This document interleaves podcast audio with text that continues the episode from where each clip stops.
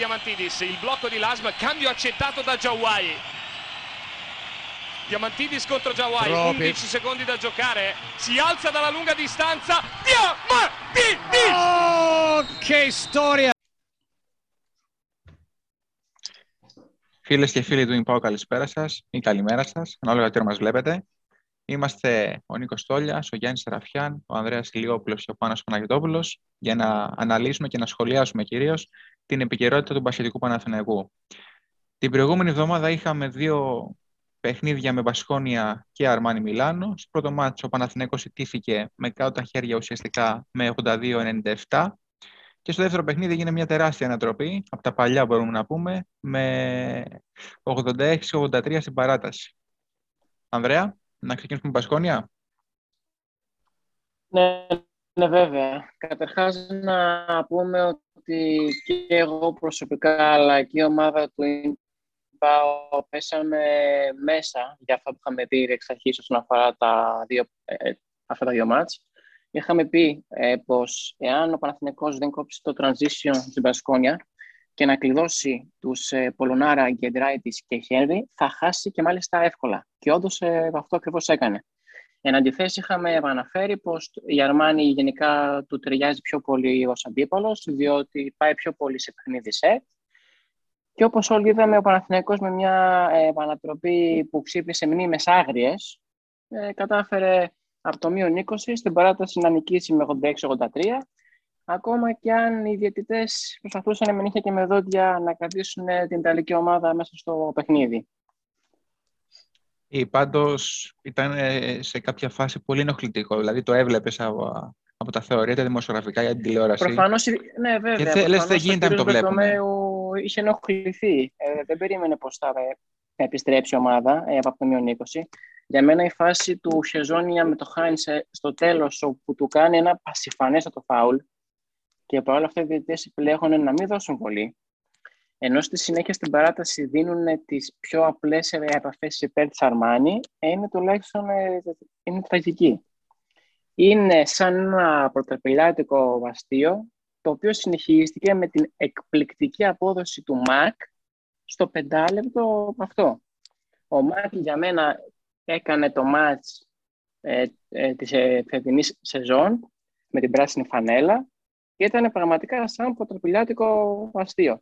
Έκανε drive, έπαιρνε shoot, είδαμε έναν άλλο ΜΑΚ. Ένα ΜΑΚ που εάν έκανε δύο-τρία μάτς τέτοια, ενδεχομένως να κέρδιζε και ένα συμβόλαιο για τη νέα σεζόν. Εντάξει, αυτό είναι νομίζω τώρα Εμένα αυτή είναι η πλέον γνώμη μου. πολύ δύσκολο, διότι, ε, Είναι δύσκολο βέβαια, ναι, ναι.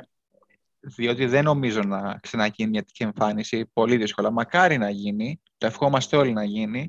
Απλά είδαμε και το τι θα έκανε ο Παναθηναϊκός αν είχε έναν φυσιολογικό playmaker. Θα έκανε πολλά πράγματα, σίγουρα θα είχε τουλάχιστον τρεις με τις νίκες παραπάνω. και μιλάμε έτσι και για ένα μάτσο που ο Σάντρος ε, δεν έπαιξε καλά. Δεν ήταν βέβαια ε, κακός, απλά δεν σκόραρε πόντους. Βοήθησε ωστόσο σε assist, σε rebound και σε άμυνες, όπου οκ, okay, πίνε master. Αλλά γενικά είδαμε ένα Μακ που, ο οποίος μαζί με τον Μπεντίλ στην ε, κανονική διάρκεια αλλά και τον Χεζόνια προφανώς πήραν ε, τε- το χέρι αλπάθνικο.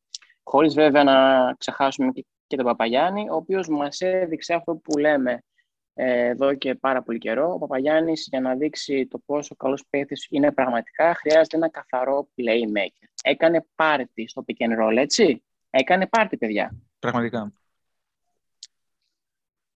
Νίκο; Βέβαια. Λοιπόν, ε, καλησπέρα και από μένα. Όσον αφορά το πρώτο παιχνίδι, ήταν ένα πολύ κακό παιχνίδι για τον Παναθηναϊκό. Εντάξει, η διαφορά το μαρτυράει και από μόνη της. Όπως είχαμε πει, όπως είπε και ο Ανδρέας, ήταν, ήταν το πιο δύσκολο παιχνίδι από τα δύο. Ο Παναθηναϊκός δεν έκανε αυτά που έπρεπε. Η Μπασκόνια βρήκε ρυθμό. Ε, ο Χένρι ήταν και πάλι εκπληκτικός. Ο άνθρωπος μοίρασε 10 assist. Ο Πολωνάρα, τι να πούμε για αυτόν τον παίχτη, δεν, μπορούσε, δεν, δεν έχανε σου. Το Γκεντράτη ήταν εξαιρετικός. Από το Παναθηναϊκό, ο μόνος που διασώθηκε ήταν ο, Μι- ήταν ο Μίτογλου. Ε, και με, όπως ξέρουμε όλοι, εντάξει, με ένα παίχτη δεν γίνεται να πετύχεις πολλά πράγματα. Ε, εντάξει, ήταν ένα κακό, ένα κακό παιχνίδι, δεν παίξαμε καλά, χάσαμε. Ε, Το όσον θέμα- αφορά την... Συγγνώμη Ναι. που σε κόβω. Το θέμα με την Πασχόνια δεν ήταν μόνο ήττα. Ήταν το πώς ήρθε η ήττα. Δηλαδή, είδες μια ομάδα άνευρη, Πολύ εύκολα. χωρίς... Ε, φάνηκε ότι δεν είχε κάποιο στόχο. Δηλαδή, περίμενε απλά να τελειώσει το παιχνίδι. Φαινόταν αυτό. Ναι. Ε, ξέρεις κάτι, είναι, είναι από τα λίγα παιχνίδια φέτος ε, που πέσαμε αμαχητοί, να το πω έτσι. Ναι, και το Τα- έγραψε το έγραψε Τα και στο πιο πολλά Impact. τα, Το έγραψε ναι, και τα στο πιο πολλά Impact τα αυτό. παλεύουμε. Το έγραψε στο Impact αυτό ότι επί της ουσίας, αν αυτή η εμφάνιση είχε συνέχεια, μάλλον τέτοιες εμφανίσεις είχαν συνέχεια, ε, ο Παναθηναϊκός θα, θα κινδύνευε ακόμα και να χάσει το πρωτάθλημα. Πώς; Δεν, ε, δεν πατάς ένα κουμπί και ξαφνικά η ομάδα αλλάζει. Έτσι, πρέπει αυτό να έρθει μέσω παιχνιδιών. Δεν μπορεί ο Παναθηναϊκός, ας πούμε, στην Ευρωλίγκα να ητάται με κάτω τα χέρια και στο πρωτάθλημα να φέρνει 50, 40 και να κερδίζει άνετα. Δηλαδή τα, τα παιχνίδια στους ε, τελικούς, μη τελικούς, θα είναι δύσκολα. Θα είναι πολύ δύσκολα. Μακάρι να γίνουν εύκολα. Αλλά θα είναι δύσκολα. Η ΑΕΚ δεν περνάει ε, μια καλή σεζόν με τα τελευταία γεγονότα, με τις απουσίες και τα λοιπά που ξέρουμε εντάξει όλοι. Ε, καθώς και ο Προμηθέας είναι μια πολύ αξιόλογη ομάδα και πολύ ανεβασμένη. Δηλαδή, η ΑΕΚ, αν δεν είχε τις απουσίες της και τους τραυματισμούς της, θα ήταν μια άλλη ομάδα που μπορούσε να δυσκολέψει τον Παναθηναϊκό αρκετά. Και ο Προμηθέας είναι πάρα πολύ ανεβασμένος. Οπότε, ε, οι παίκτες του Παναθηναϊκού πάνε να βρουν μια, μια έτσι, μ, ε, πώς θα το πω, να το πούμε μ, ψυχολογία.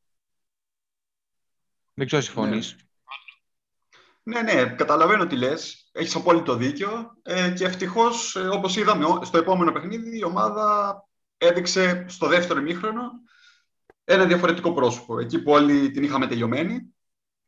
Έκανε πραγματικά μια ανατροπή από τα παλιά. Δηλαδή, εγώ μια τέτοια ανατροπή, παιδιά, έχω να θυμηθώ, δηλαδή, να χάνουμε 20 πόντους, προσέξτε, δεν λέω 15, 16, 17, να χάνουμε 20 πόντους είχα να, θυμ- είχα να θυμάμαι από το 2016-17 τη σεζόν με την Παταλώνα. Δεν ξέρω ποιος, θυμα, όποιος το θυμάται το μάτι. Oh.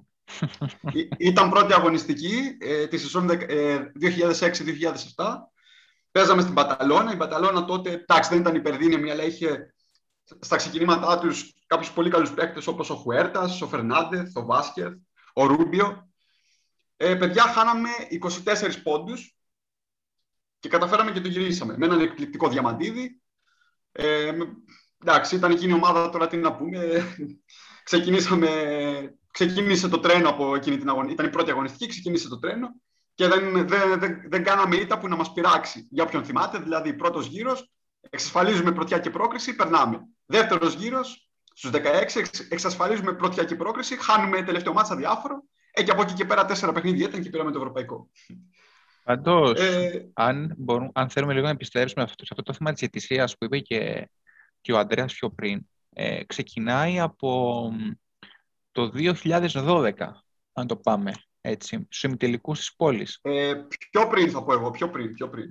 Ε, εντάξει, οκ, εγώ θα θυμάμαι αυτό, γι' αυτό λέω.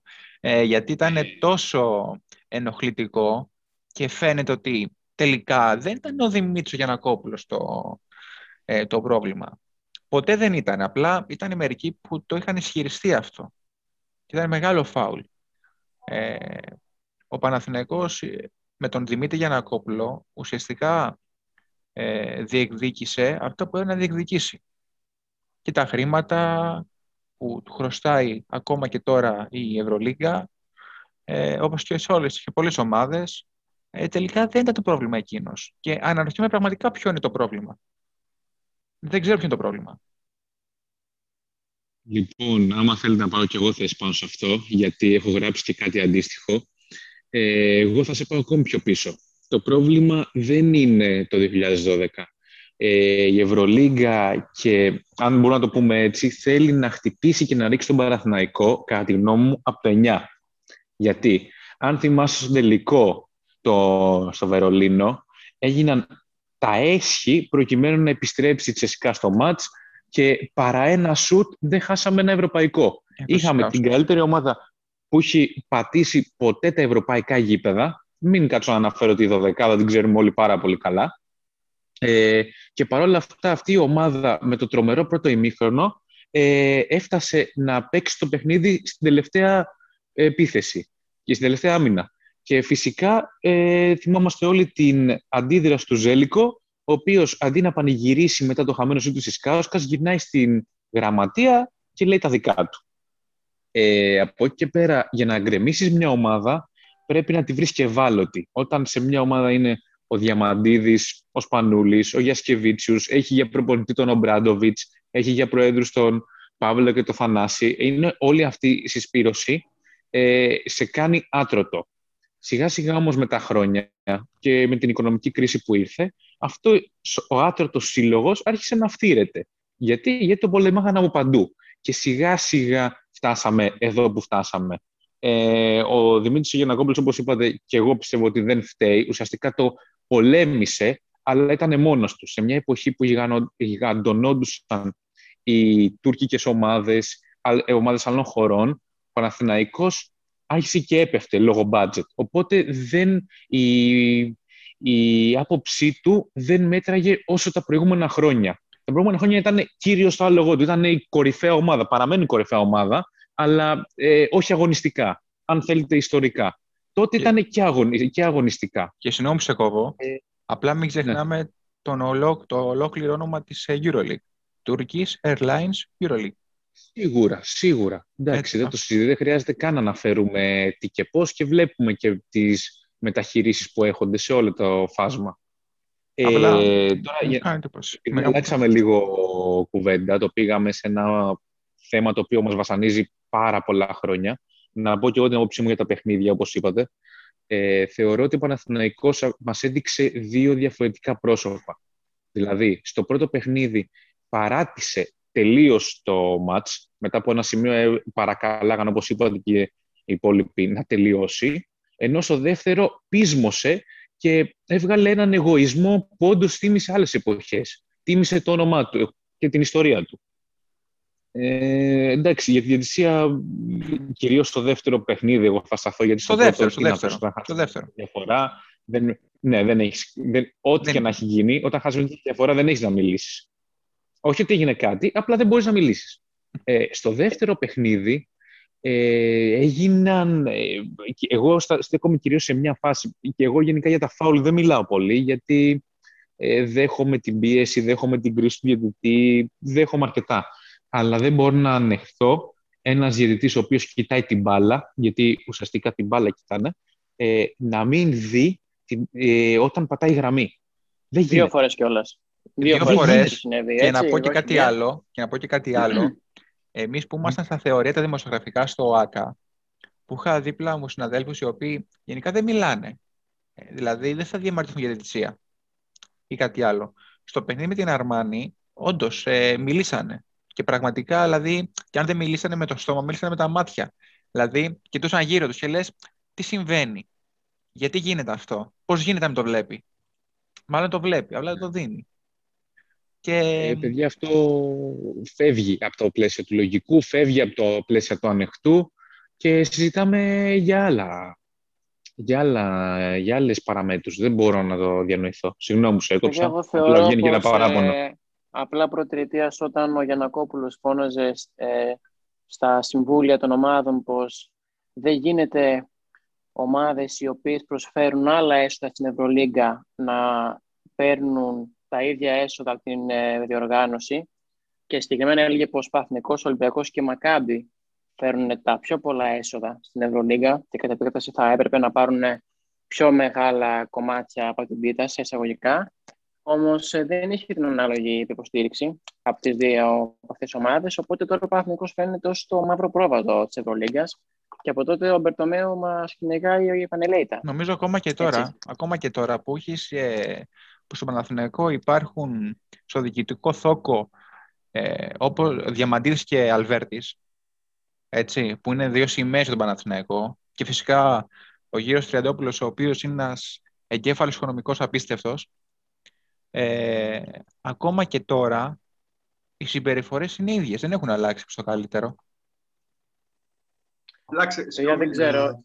Ναι. Εγώ, εάν θα μπορούσα να χαρακτηρίσω την ε, νίκη αυτή, θα έλεγα κόντρα σε όλους και, και σε όλα. Και συγγνώμη, Νίκο, σε διέκοψα. Όχι, όχι. Ήταν Απλά- μια νίκη κόντρα 8 ανθρώπων.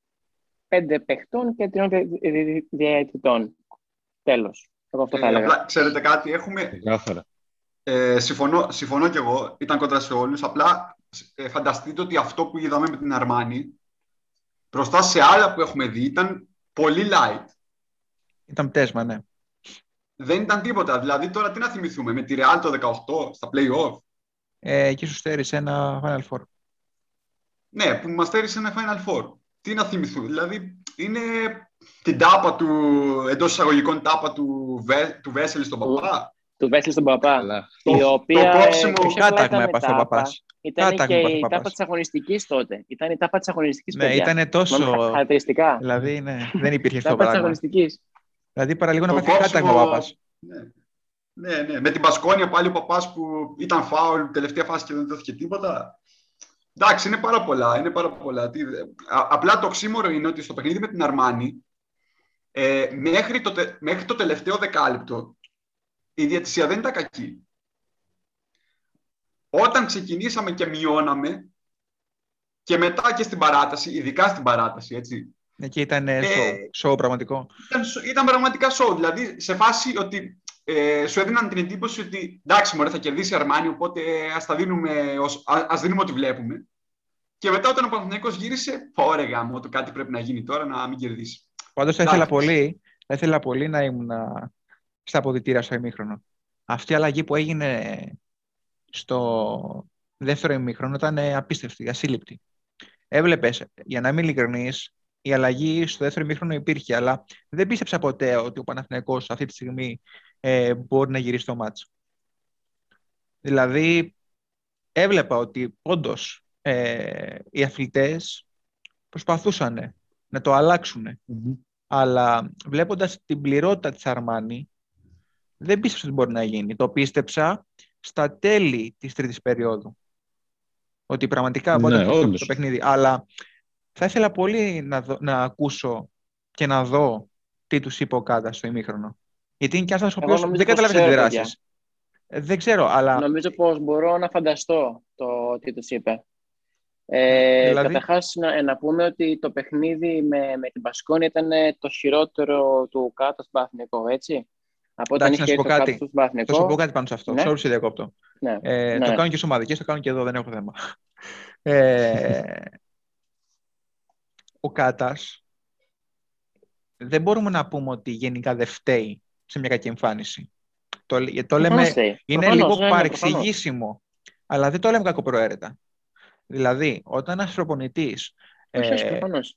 δέχεται στα μέσα της σεζόν να αναλάβει ένα ε, ξένο ρόστερ, πάει να πει ότι πιστεύει ότι μπορεί να κάνει τα πράγματα ε, καλύτερα συγκριτικά με τον προηγούμενο προπονητή, το Βόβορα. Οπότε, Μμμ. προφανώς και φταίει. Αυτή η δικαιολογία ότι δεν είναι δικό του το ρόστερ, νομίζω είναι out of the topic, τελείως. Όχι, όχι. Κοιτάξτε να δείτε, Εφόσον ο Κάτας... είπε ότι ε, θέλω να δε- έρθω, προφανώς υποστεί Ναι. συνέπειες. Αν και, αν και έχει το ελαφρυντικό αυτό. Όμως, μην ξεχνάμε ότι εντάξει, όπως υπάρχουν και παίκτες που παίζουν, υπάρχουν και προπονητές που κοουτσάρουν. Μπορεί να τύχει να μην κάνει καλό διάβασμα. Ε, όχι να τύχει, να μην το βγουν αυτά που θέλει να κάνει μες στο γήπεδο. Οπότε Ακριβώς. είναι πολύ φυσιολογικό να έχει μια κακή μέρα. Και δύο, Όπως και τρεις, και και οι τέσσερις, και παίκτες πέντε. έχουν κακές μέρες, έτσι και έχουν και οι προπονητές. Και ο Κάτας, ε, εγώ προσωπικά από, ε, από τη μέρα που ήρθε έχω δει ένα Παναθηναϊκό ο οποίος μάχεται σε κάθε μάτς μέχρι τέλους. Ε, και δεν γίνεται, επειδή ο Παναθηναϊκός απλά έχασε ένα μάτς με τον τρόπο που το έχασε, να ε, διαβάζουμε διάφορα και να, ε, τα οποία λένε ότι ο Παναθηναϊκός δεν έχει προπονητή, δεν- δεν έχει κίνητρο κτλ. Και, και τα λοιπά. Ο Παναθηναϊκός Και φάνηκε, μόνο το συγγνώμη σε γεγονός- διακόπτω πάλι, αλλά ο Παναθηναϊκός με την Φάνηκε, μπορεί να Πασκόνια φάνηκε. φάνηκε ότι δεν Φάνηκε ότι δεν έχει κίνητρο. Κίνητρο. Φάνηκε Ωραία. αυτό. Εγώ, ε, μπορεί να μην είχε κίνητρο για έναν ε, αγώνα, ωστόσο, ε, και, και να γυρίσω σε αυτό που είπα πριν, το τι θα μπορούσε να είχε πει ο Κάτας, θα μπορούσε να, να τους είπε, με αυτό που κάνετε δείχνετε ότι δεν καταλαβαίνετε σε, σε ποιο ομάδα είστε, δεν καταλαβαίνετε ότι ε, το γεγονός και μόνο το ότι είστε μέλος της μεγαλύτερης ευρωπαϊκής ομάδας, ε, αυτό και μόνο είναι, ε, σας ε, δίνει κίνητρο, ε, θα μπείτε μέσα και θα τα δώσετε όλα. Εγώ αυτό πιστεύω ότι τους Ε, είπε. Σε, συγγνώμη, σεβαστείτε Ανδρέα. το, το που είστε. Ναι, συγγνώμη, ναι, πες Γιάννη. Ε, sorry που σε διακόπτω, αλλά πρέπει να συμπληρώσουμε και κάτι. Μην ξεχνάμε ότι ο Κάτας υπήρξε παίκτης του Ζέλικο Μπράντοβιτ στον Παναθηναϊκό, έτσι. Ακριβώς. Έχει μάθει πάρα πολύ καλά τι σημαίνει κατσάδα, έχει μάθει πάρα πολύ καλά τι Ακριβώς. σημαίνει πινελίκια στα αποδητήρια και τι σημαίνει να μπαίνεις μετά την ανάπαυλα με τελείως διαφορετική, ε, με τελείως μάλλον διαφορετικό mindset και ψυχολογία. Μπήκαν συγκεντρωμένοι, έδειξε μια άλλη εποχή και έδειξε ότι ο μαθητής έχει πάρει πράγματα από το δάσκαλο. Μην ξεχνάμε ότι Ακριβώς. έχει Ακριβώς, βγάλει Γιάννη. σχολείο ο Ε, Μπράντοβιτς, έτσι. Η Τούδης, έτσι, Τι λέμε Κάτας τώρα. εντάξει, μιλάμε για Δεν τον σου λέω ότι- κορυφαίο- Δεν σου λέω ότι ο Κάτας θα γίνει η Τούδης ή ο Μπράντοβιτς, απλά σου λέω ότι ε, παίρνουν πράγματα. Και δεν είναι λογικό, μάλλον ε, είναι λογικό να παίρνουν πράγματα, γιατί όταν έχει τον δάσκαλο ε, μπροστά σου και όταν μιλάμε για δάσκαλο μιλάμε για Ζέλικο Μπράντοβιτς, ε, Ναι. δεν γίνεται να μην πάρεις πράγματα από εκείνον. Όπως ας πούμε ένας δημοσιογράφος μπορεί να πάρει κάποιο στυλ ή κάποια πραγματάκια από έναν άλλο δημοσιογράφο που είναι φτασμένος, για να μιλήσουμε και στη δικιά μας περίπτωση, Μμ. έτσι και στο μπάσκετ ένας παίκτης μπορεί να πάρει πράγματα από έναν άλλο παίκτη. Δηλαδή, όταν ήταν στο ρόστερ ο Διαμαντίδης, ο Γιασικεβίτσιους, τέτοιοι παίκτες, είναι δυνατόν ένας νέος αθλητής, μικρός ηλικιακά, που ήταν στο ρόστερ και έκανε προπόνηση, δεν έπαιζε. Έκανε προπόνηση να μην προσπαθήσει να πάρει πράγματα από αυτούς από τους παίκτες. Δεν γίνεται, δεν είναι λογικό. Τι λες τώρα. Και θα είχαμε Δεν δει θεωρώ και ότι- πολλά περισσότερα πράγματα από τον Κάτας αν ήταν παίχτη και στον Παναθηναϊκό. Δηλαδή, όλοι το λένε. Ακόμη και στη συνέντευξη που κάναμε με τον, ε, το, με τον κύριο Άκη, ήταν, ε, έλεγε τα καλύτερα και έλεγε ότι θα βλέπαμε έναν ε, παίχτη πολύ καλύτερο. Θα είχε αφήσει άλλη κληρονομιά αν ήταν υγιής ο άνθρωπος. Ήταν άτυχος, Οπότε, ήταν άτυχος. φανταστείτε, φανταστείτε και πόση εμπιστοσύνη του είχε και ο Ζέλικο Μπράντοβιτς. Γιατί δεν ήταν κάποιος τυχαίος, ήταν και playmaker, που σημαίνει έχετε δει τι βαρύτητα δίνουν και όλοι οι προπονητές, αλλά πόσο μάλλον και ο Ζέλικος σε αυτή τη θέση.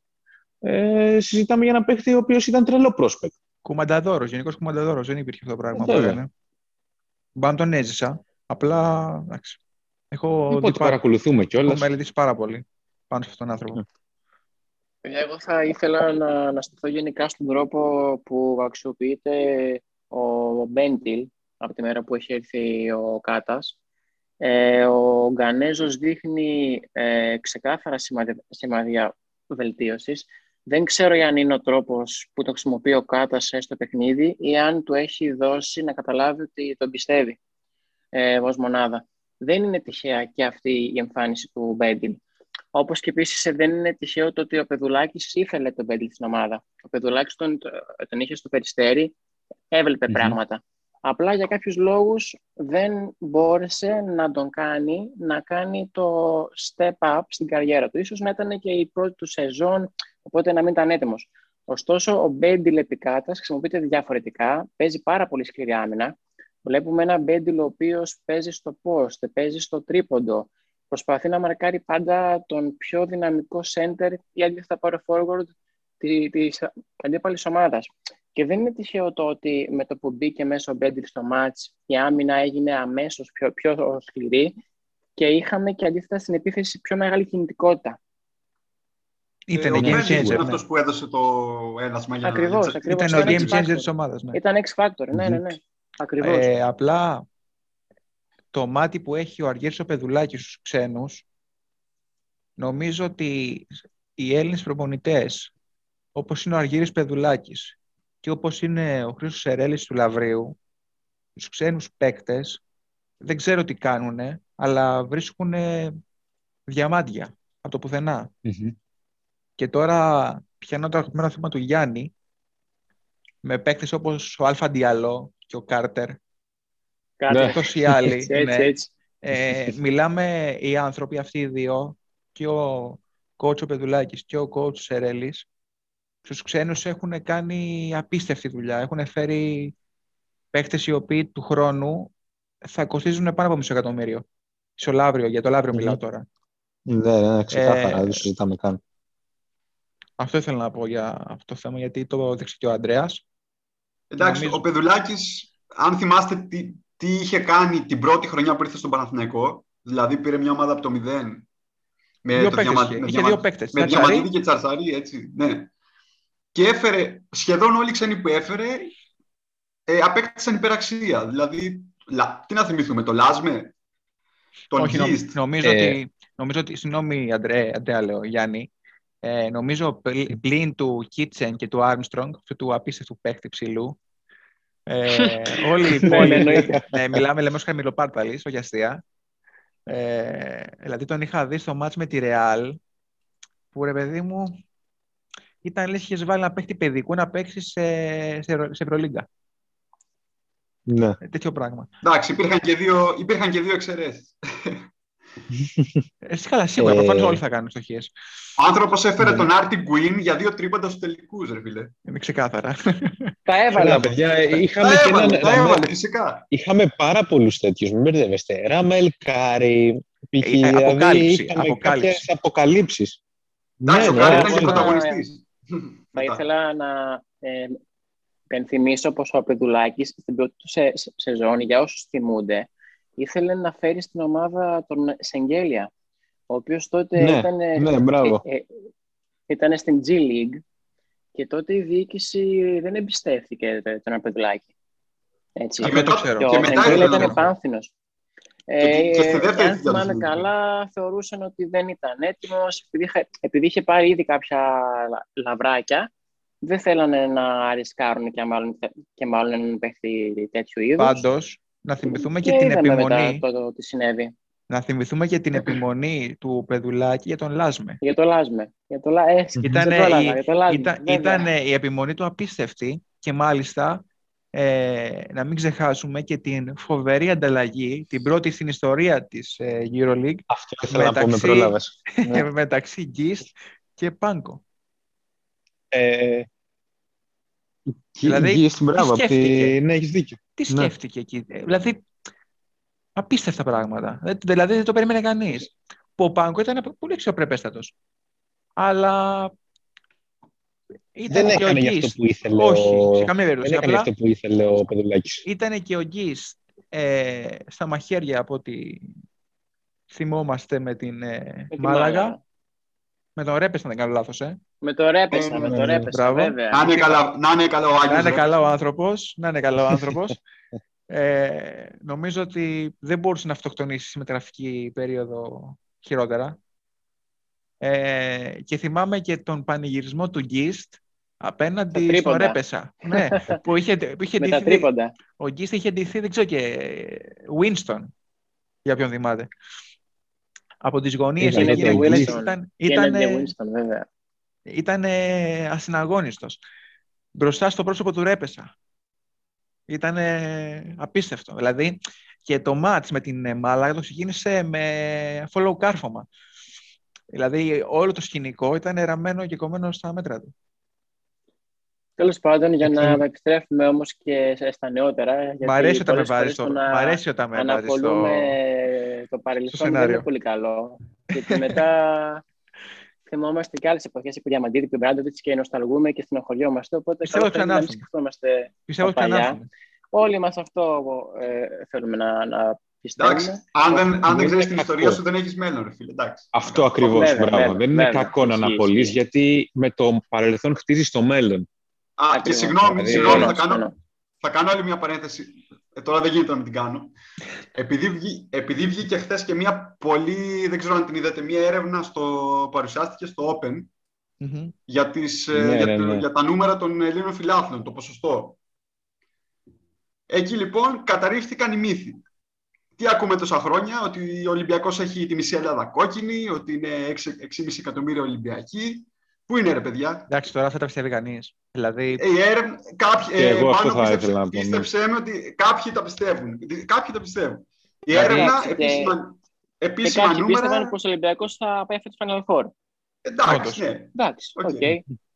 28% Ολυμπιακός, 26 εμείς και, και 17 η ηλικία, για μένα είναι το σημαντικότερο. Οι ηλικίες 17 με 24 χρονών, οι περισσότεροι είναι Παναθηναϊκοί, έτσι. Πολλοί λένε ότι, σου λένε ότι εντάξει, ο Ολυμπιακός στο ποδόσφαιρο παίρνει τα πιο πολλά πρωταθλήματα, άρα η νεολαία θα είναι όλοι Ολυμπιακοί. νομίζω ότι η νεολαία είτε αυτή η Ναι. νεολαία είναι 17 μέχρι πόσο είπες, Μέχρι 24. μέχρι 24 είτε πιο μικρή, νομίζω ότι πλέον έχει την οξύτητα να καταλάβει πώς έπαιρνε τα πρωταθλήματα.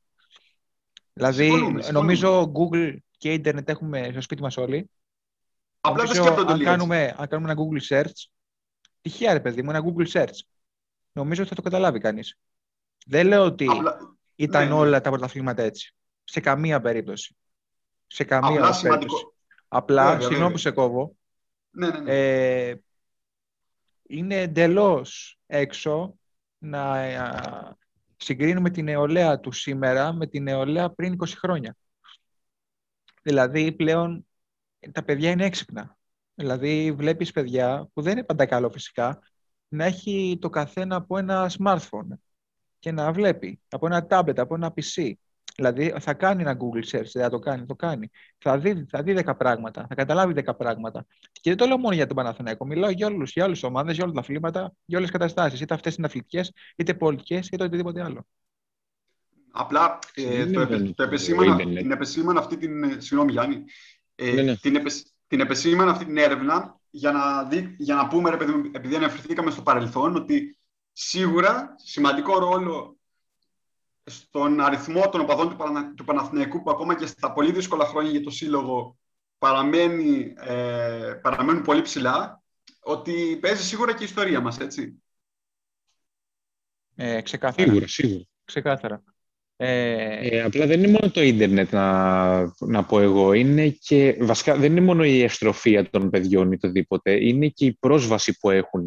Κάποτε η μόνη πρόσβαση που είχαν οι παππούδες μας και όλα ήταν ένα κρατικό κανάλι και οι εφημερίδες. Πλέον υπάρχουν τα facebook, υπάρχουν όλα αυτά τα sites όπως είμαστε και εμείς, υπάρχουν τα σχολεία από κάτω που ναι, οκ, κάποια από αυτά είναι τοξικά, βγαίνουν απόψεις οι οποίες είναι πάρα πολύ λαθασμένες, αλλά άμα κάτσεις με καθαρό μυαλό και αναλύσεις τα σχόλια, ε, βρίσκεις πολύ ενδιαφέρουσες ε, απόψεις πάνω σε όλα τα πράγματα. Νομίζω ότι αυτό έχει, μα- έχει δείξει και στην νεολαία ότι ξέρεις δεν είναι μόνο άσπρο μαύρο, δεν είναι κερδίζω χάνω, έχει πολύ παρασκήνιο από πίσω και γι' αυτό η νέα γενιά γυρίζει την πλάτη σε κάτι τέτοια. ναι, είσαι, συμφω- δεν μπορώ να συμφωνήσω πιο πολύ. Πραγματικά Τα συμφωνώ. πες όλα βασικά, Γιάννη, τα πες όλα. Πραγματικά συμφωνώ. Ε, να πούμε τώρα για το επόμενο παιχνίδι που είναι με την ε, Ζάλγκυρης που ξεκάθαρα είναι ένα παιχνίδι το οποίο και οι δύο ομάδες είναι αποκλεισμένες. Είναι το τελευταίο παιχνίδι ε, της ε, regular season. Ο Παναθηναϊκός χρωστάει φυσικά άλλα δύο.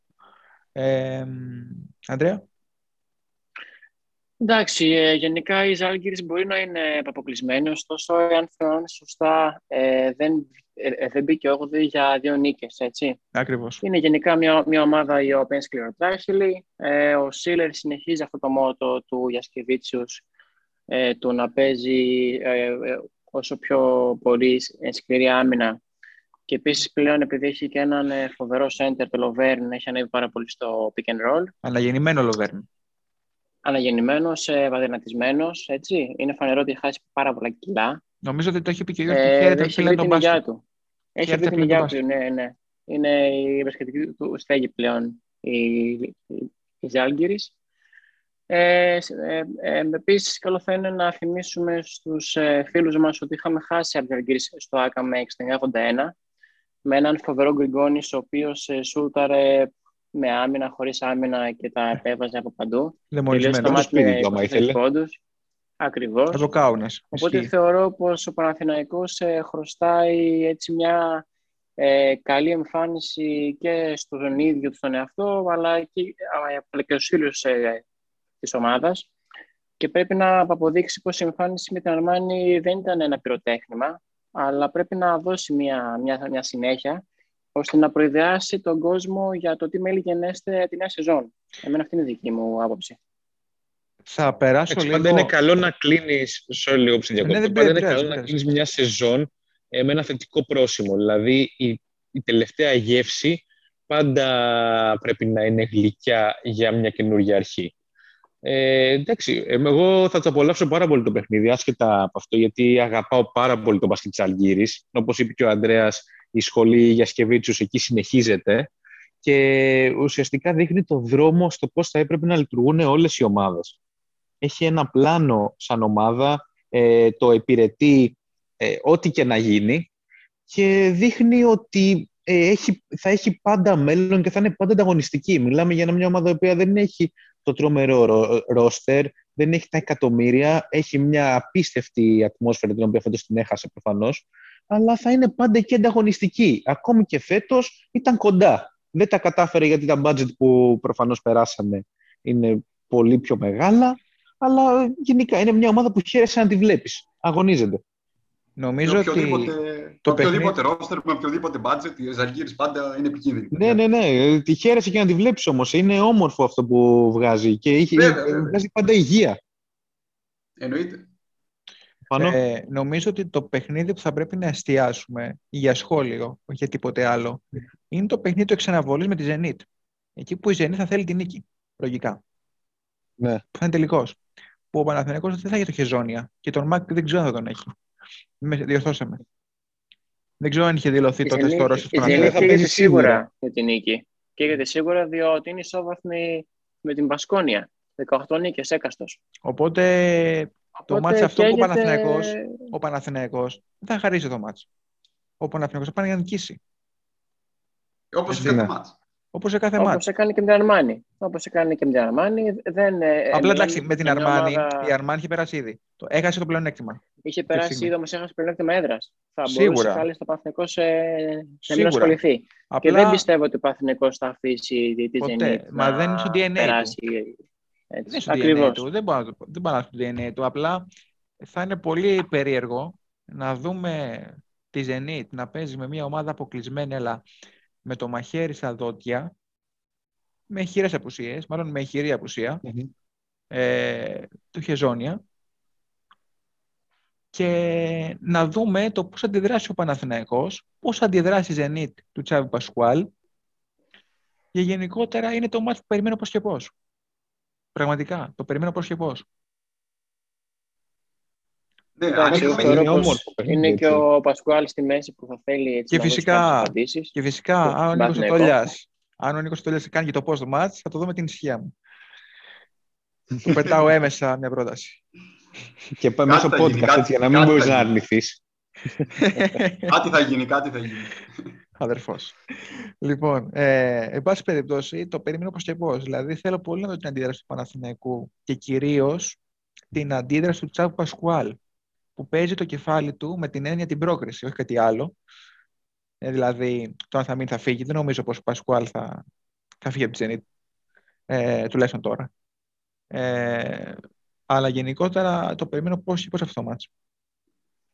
Νομίζω ότι φαίνεται. έχω, πει, έχω, έχω, πει το πώς και πώς δέκα φορές, οπότε νομίζω φαίνεται.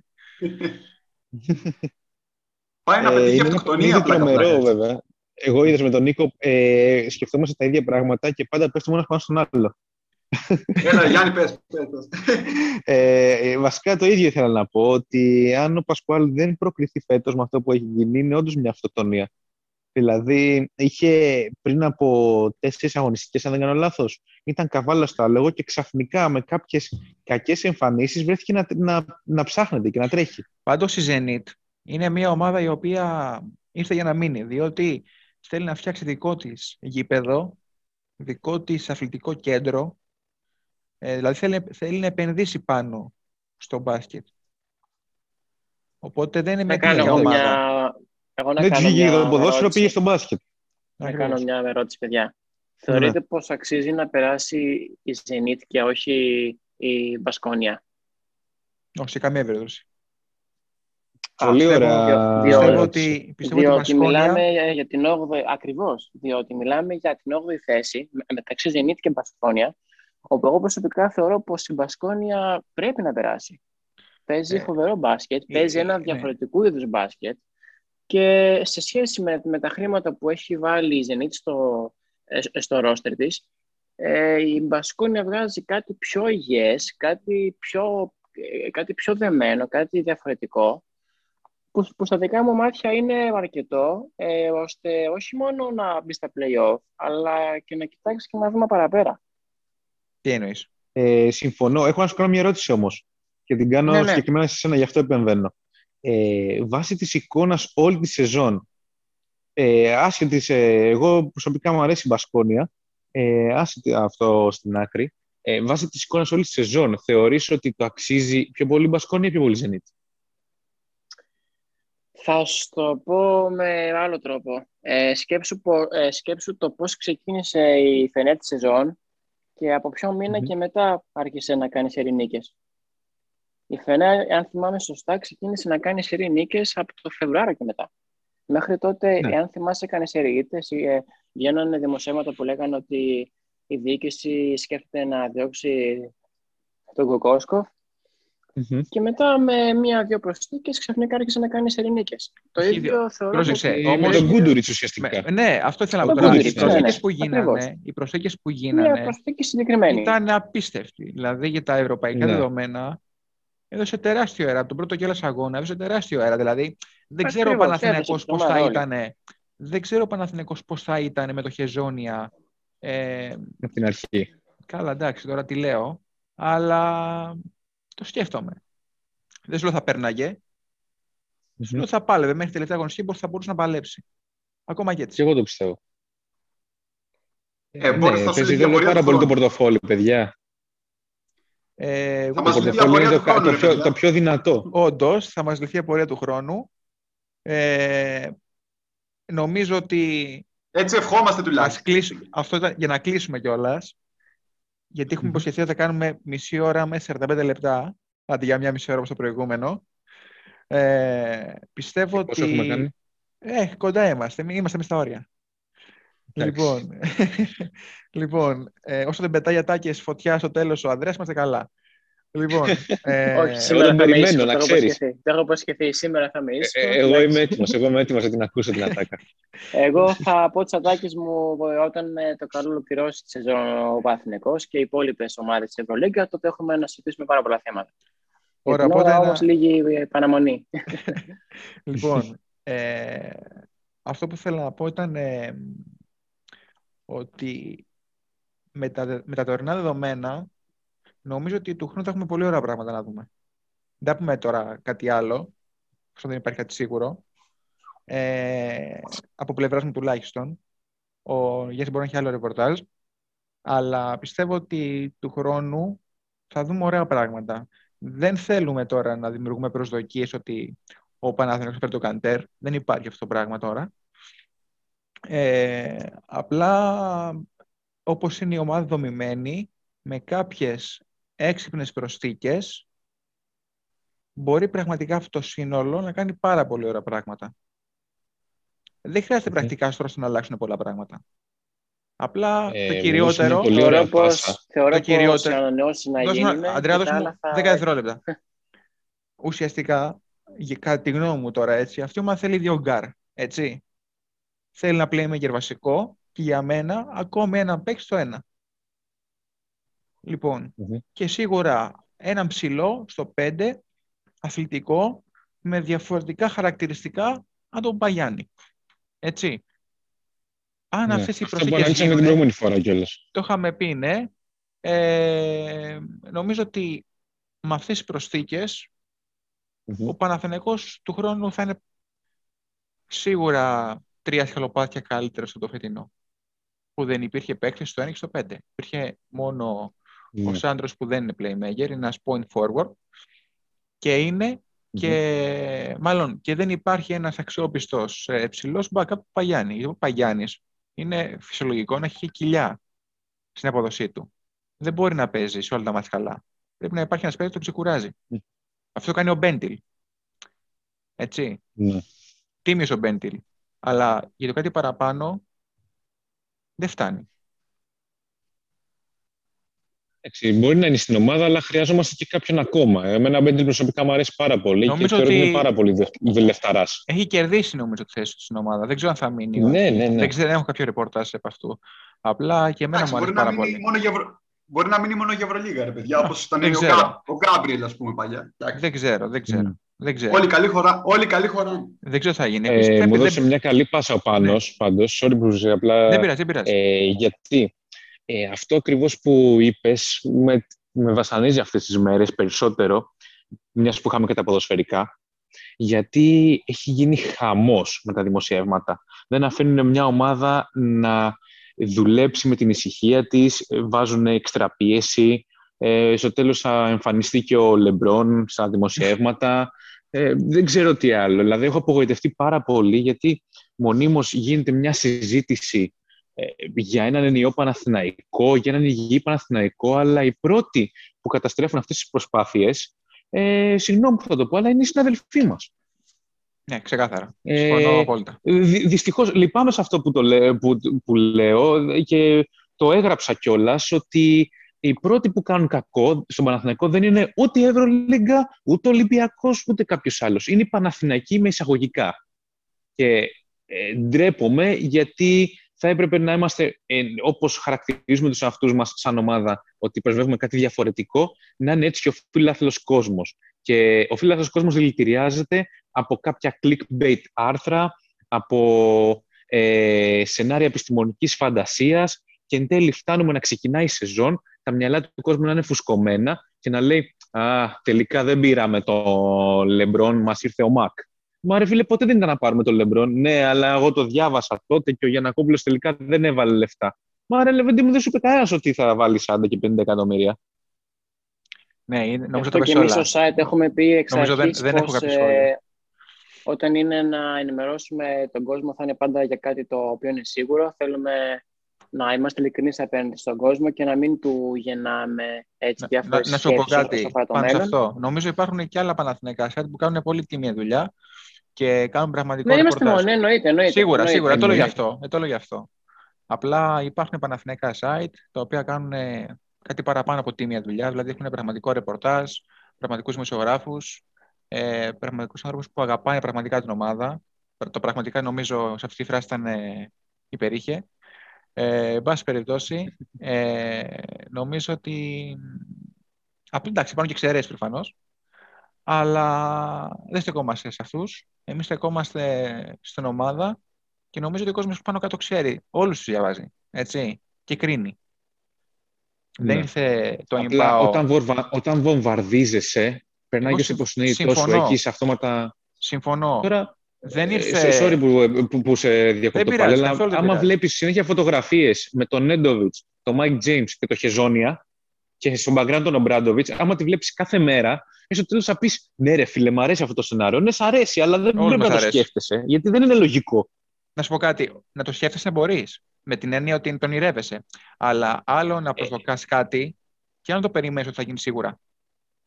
Ναι, εντάξει, αλλά άμα σου πετάνε συνέχεια στο, μου- στη μούρη, κάποια στιγμή αρχίζεις και το λες, λες, μήπως και, για να το λένε τόσο Με πολύ. πον... κάτι Εννοείς με συμβαίνει. υπονοούμενα. Εννοείς με υπονοούμενα ότι... Ναι, ναι, αυτό. Α, οκ, αυτό. OK, OK. Και για να ολοκληρώσω τη δική μου σκέψη να σας το δώσω, θεωρώ ότι πρέπει να γίνουμε ασπίδα για τον Παναθηναϊκό και καλά κάνουν και υπάρχουν sites όπως πρεσβεύουμε και εμείς, πρεσβεύουν τα ίδια ιδανικά, ώστε εμείς να είμαστε αυτοί που θα βγαίνουν μπροστά για την ομάδα και όχι ότι ε, θα τις βάζουμε τρικλοποδιές. Γιατί μέχρι στιγμής εγώ βλέπω να μπαίνουν τρικλοποδιές από πολλούς συναδέλφους. Ναι, ναι. Εντάξει, η, ομα- η ομάδα μπάσκετ συγκεκριμένα, δόξα τω Θεώ, έχει τους κατάλληλους ανθρώπους γύρω της και δεν νομίζω ότι πειράζεται. Δεν Πολύ επηρεάζεται, από- δεν επηρεάζεται, δεν επηρεάζεται. Εντάξει. Και εγώ αυτό πιστεύω. Απλά Ναι. ο Γιάννης ε, λέει ότι οι Ναι, ναι, φίλαθλοι- καταλαβαίνω τι είπε ο Γιάννης, καταλαβαίνω. Ναι, το πρόβλημα είναι αυτό όμως, ότι ουσιαστικά οι φίλαθλοι ε, όταν είναι διαφορετικό το να ξεσπάς για μια, μια, μια ομάδα στην οποία του χρόνου ξέρεις ότι θα έχεις ξέρω εγώ, τον Μάικ Τζέιμς, τον Μάριο Χεζόνια, τον, ποιον να πω, τον ε, Ενες Καντέρ και δεν ξέρω ποιον άλλον έχουν γράψει. Ε, και είναι διαφορετικό να ξεσπάς σε μια ομάδα, μάλλον να γράφεις και να σχολιάζεις μια ομάδα η οποία κάνει τον αγώνα της τίμια και θα δούμε από καλοκαίρι τι θα γίνει. Νομίζω αλλιώς σχολιάζεις έτσι. Και απλά είναι, απλά είναι Ναι. κρίμα αυτό. Για να το κλείσουμε εδώ και να μην μπούμε άλλα πάνω σε αυτό το κομμάτι, γιατί Τέλος ας πούμε, πάντων. δεν έχει και νόημα. Δεν έχει και νόημα. Νομίζω ο κόσμος διαβάζει τους πάντες και ξέρει. Δεν ήρθε το είπα να το παίξει Μεσσίας. Γιατί όπως είπα, υπάρχουν και άλλα πανεθνικά site τα οποία κάνουν πολύ τίμια και ξέρει τη δουλειά.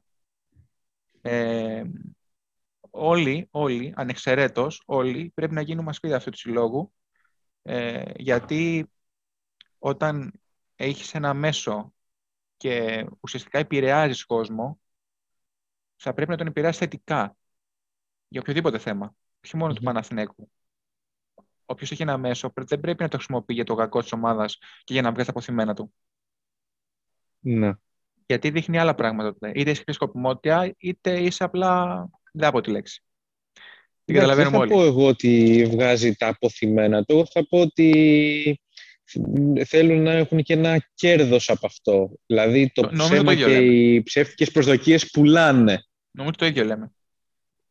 Clickbait, νομίζω έχουμε- με άλλα νομίζω- λόγια. νομίζω- Παιδιά, λέγω ότι Δεν είναι, Τα μόνο το λεγόμενα click, δεν, είναι, clickbait, δεν είναι έτσι. μόνο το clickbait. Είναι, να σου πω κάτι, clickbait είναι ok να γράψεις ένα άρθρο το οποίο να μην ισχύει, να βάζεις ένα τίτλο βαρύγδουπο έτσι, έτσι για να πιάσει το άρθρο. Ε, το θέμα είναι όλη η νοοτροπία. Όλη η νοοτροπία. Που δεν γίνεται φέτος αυτό. Δεν γίνεται φέτος. Απλά φέτος έχει, τους έχουμε δώσει όλοι ε, παραπάνω τυράκι για να το κάνουν αυτό. Και ξαναλέω, αυτό, Ναι. αυτό, αυτοί που το κάνουν δεν είναι μόνο Παναθηναϊκοί. Το κάνουν και site του Ολυμπιακού και site της ΣΑΚ. Υπάρχουν πολλά site που το κάνουν αυτό. Έτσι. δεν Εντάξει, λέω ότι μας είμαστε νοιάζει τόσο τι ιδανικοί. κάνουν οι... Ναι, αλλά σου λέω είναι μια γενικότερη κατάσταση αυτό. Εντάξει. Δεν Ναι. είμαστε μεσίες εμείς ή απόλυτο. Μμμ. Θα κάνουμε κι εμείς λάθος. Θα κάνουμε ένα ρεπορτάζ το οποίο μπορεί να αποδειχθεί λανθασμένο. Είναι απόλυτα φυσικό να γίνει. Αλλά είναι διαφορετικό να υπάρχει ρεπορτάζ λανθασμένο επειδή δεν βγήκε και όχι επειδή κάναμε ένα ρεπορτάζ για να ευχαριστήσουμε κάποιους άλλους ή για να κερδίσουμε κάποια πρόσχερη επιτυχία. Μμμ. Έχει Ναι. αποδειχθεί πολλάκι σε αυτό το τελευταίο, το πρόσχερη επιτυχία. Τέλος πάντων. Ε, νομίζω ότι τα καλύψαμε όλα. Γιάννη, Νίκο, Αντρέα. Ναι. Ωραία, οπότε... Σίγουρα. ε, Σίγουρα, σίγουρα. Απόψε είπαμε πολλά πράγματα και έχουμε και συνέχεια εννοείται. Έχουμε και εμάς μπροστά μας. Θα λήξει με το, με, το, με το καλό και η Ευρωλίγα και τότε θα πούμε ακόμα πιο πολλά πράγματα αναλυτικότερα. Οχ, ωραία, έχουμε, οκ. έχουμε πράγματα στο Να μέλλον. φτιάξω το πρόγραμμά μου για να έχω ένα τρία ώρα ελεύθερο.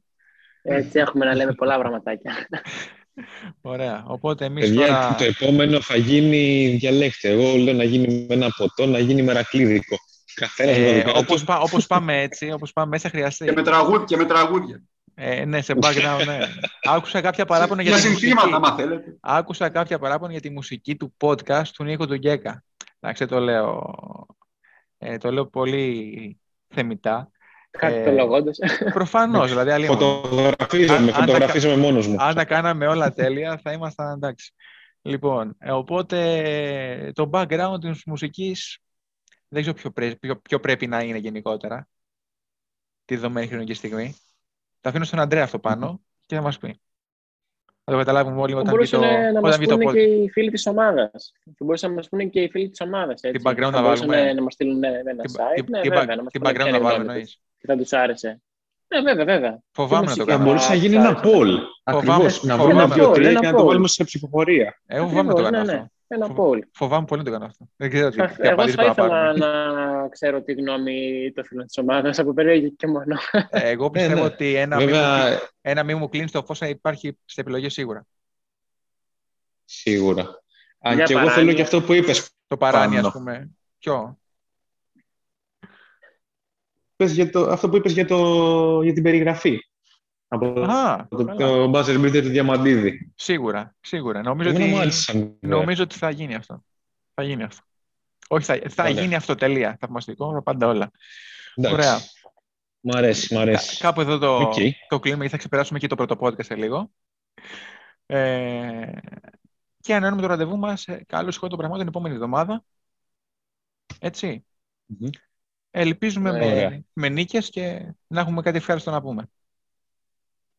Από μένα λοιπόν ε, Εντάξει, τώρα καλή θα μπορούσαμε να συνέχεια. συζητήσουμε και για τα play-off κιόλας. Νομίζω ότι κα- δεν είναι καλή ιδέα αυτή. Καλή συνέχεια.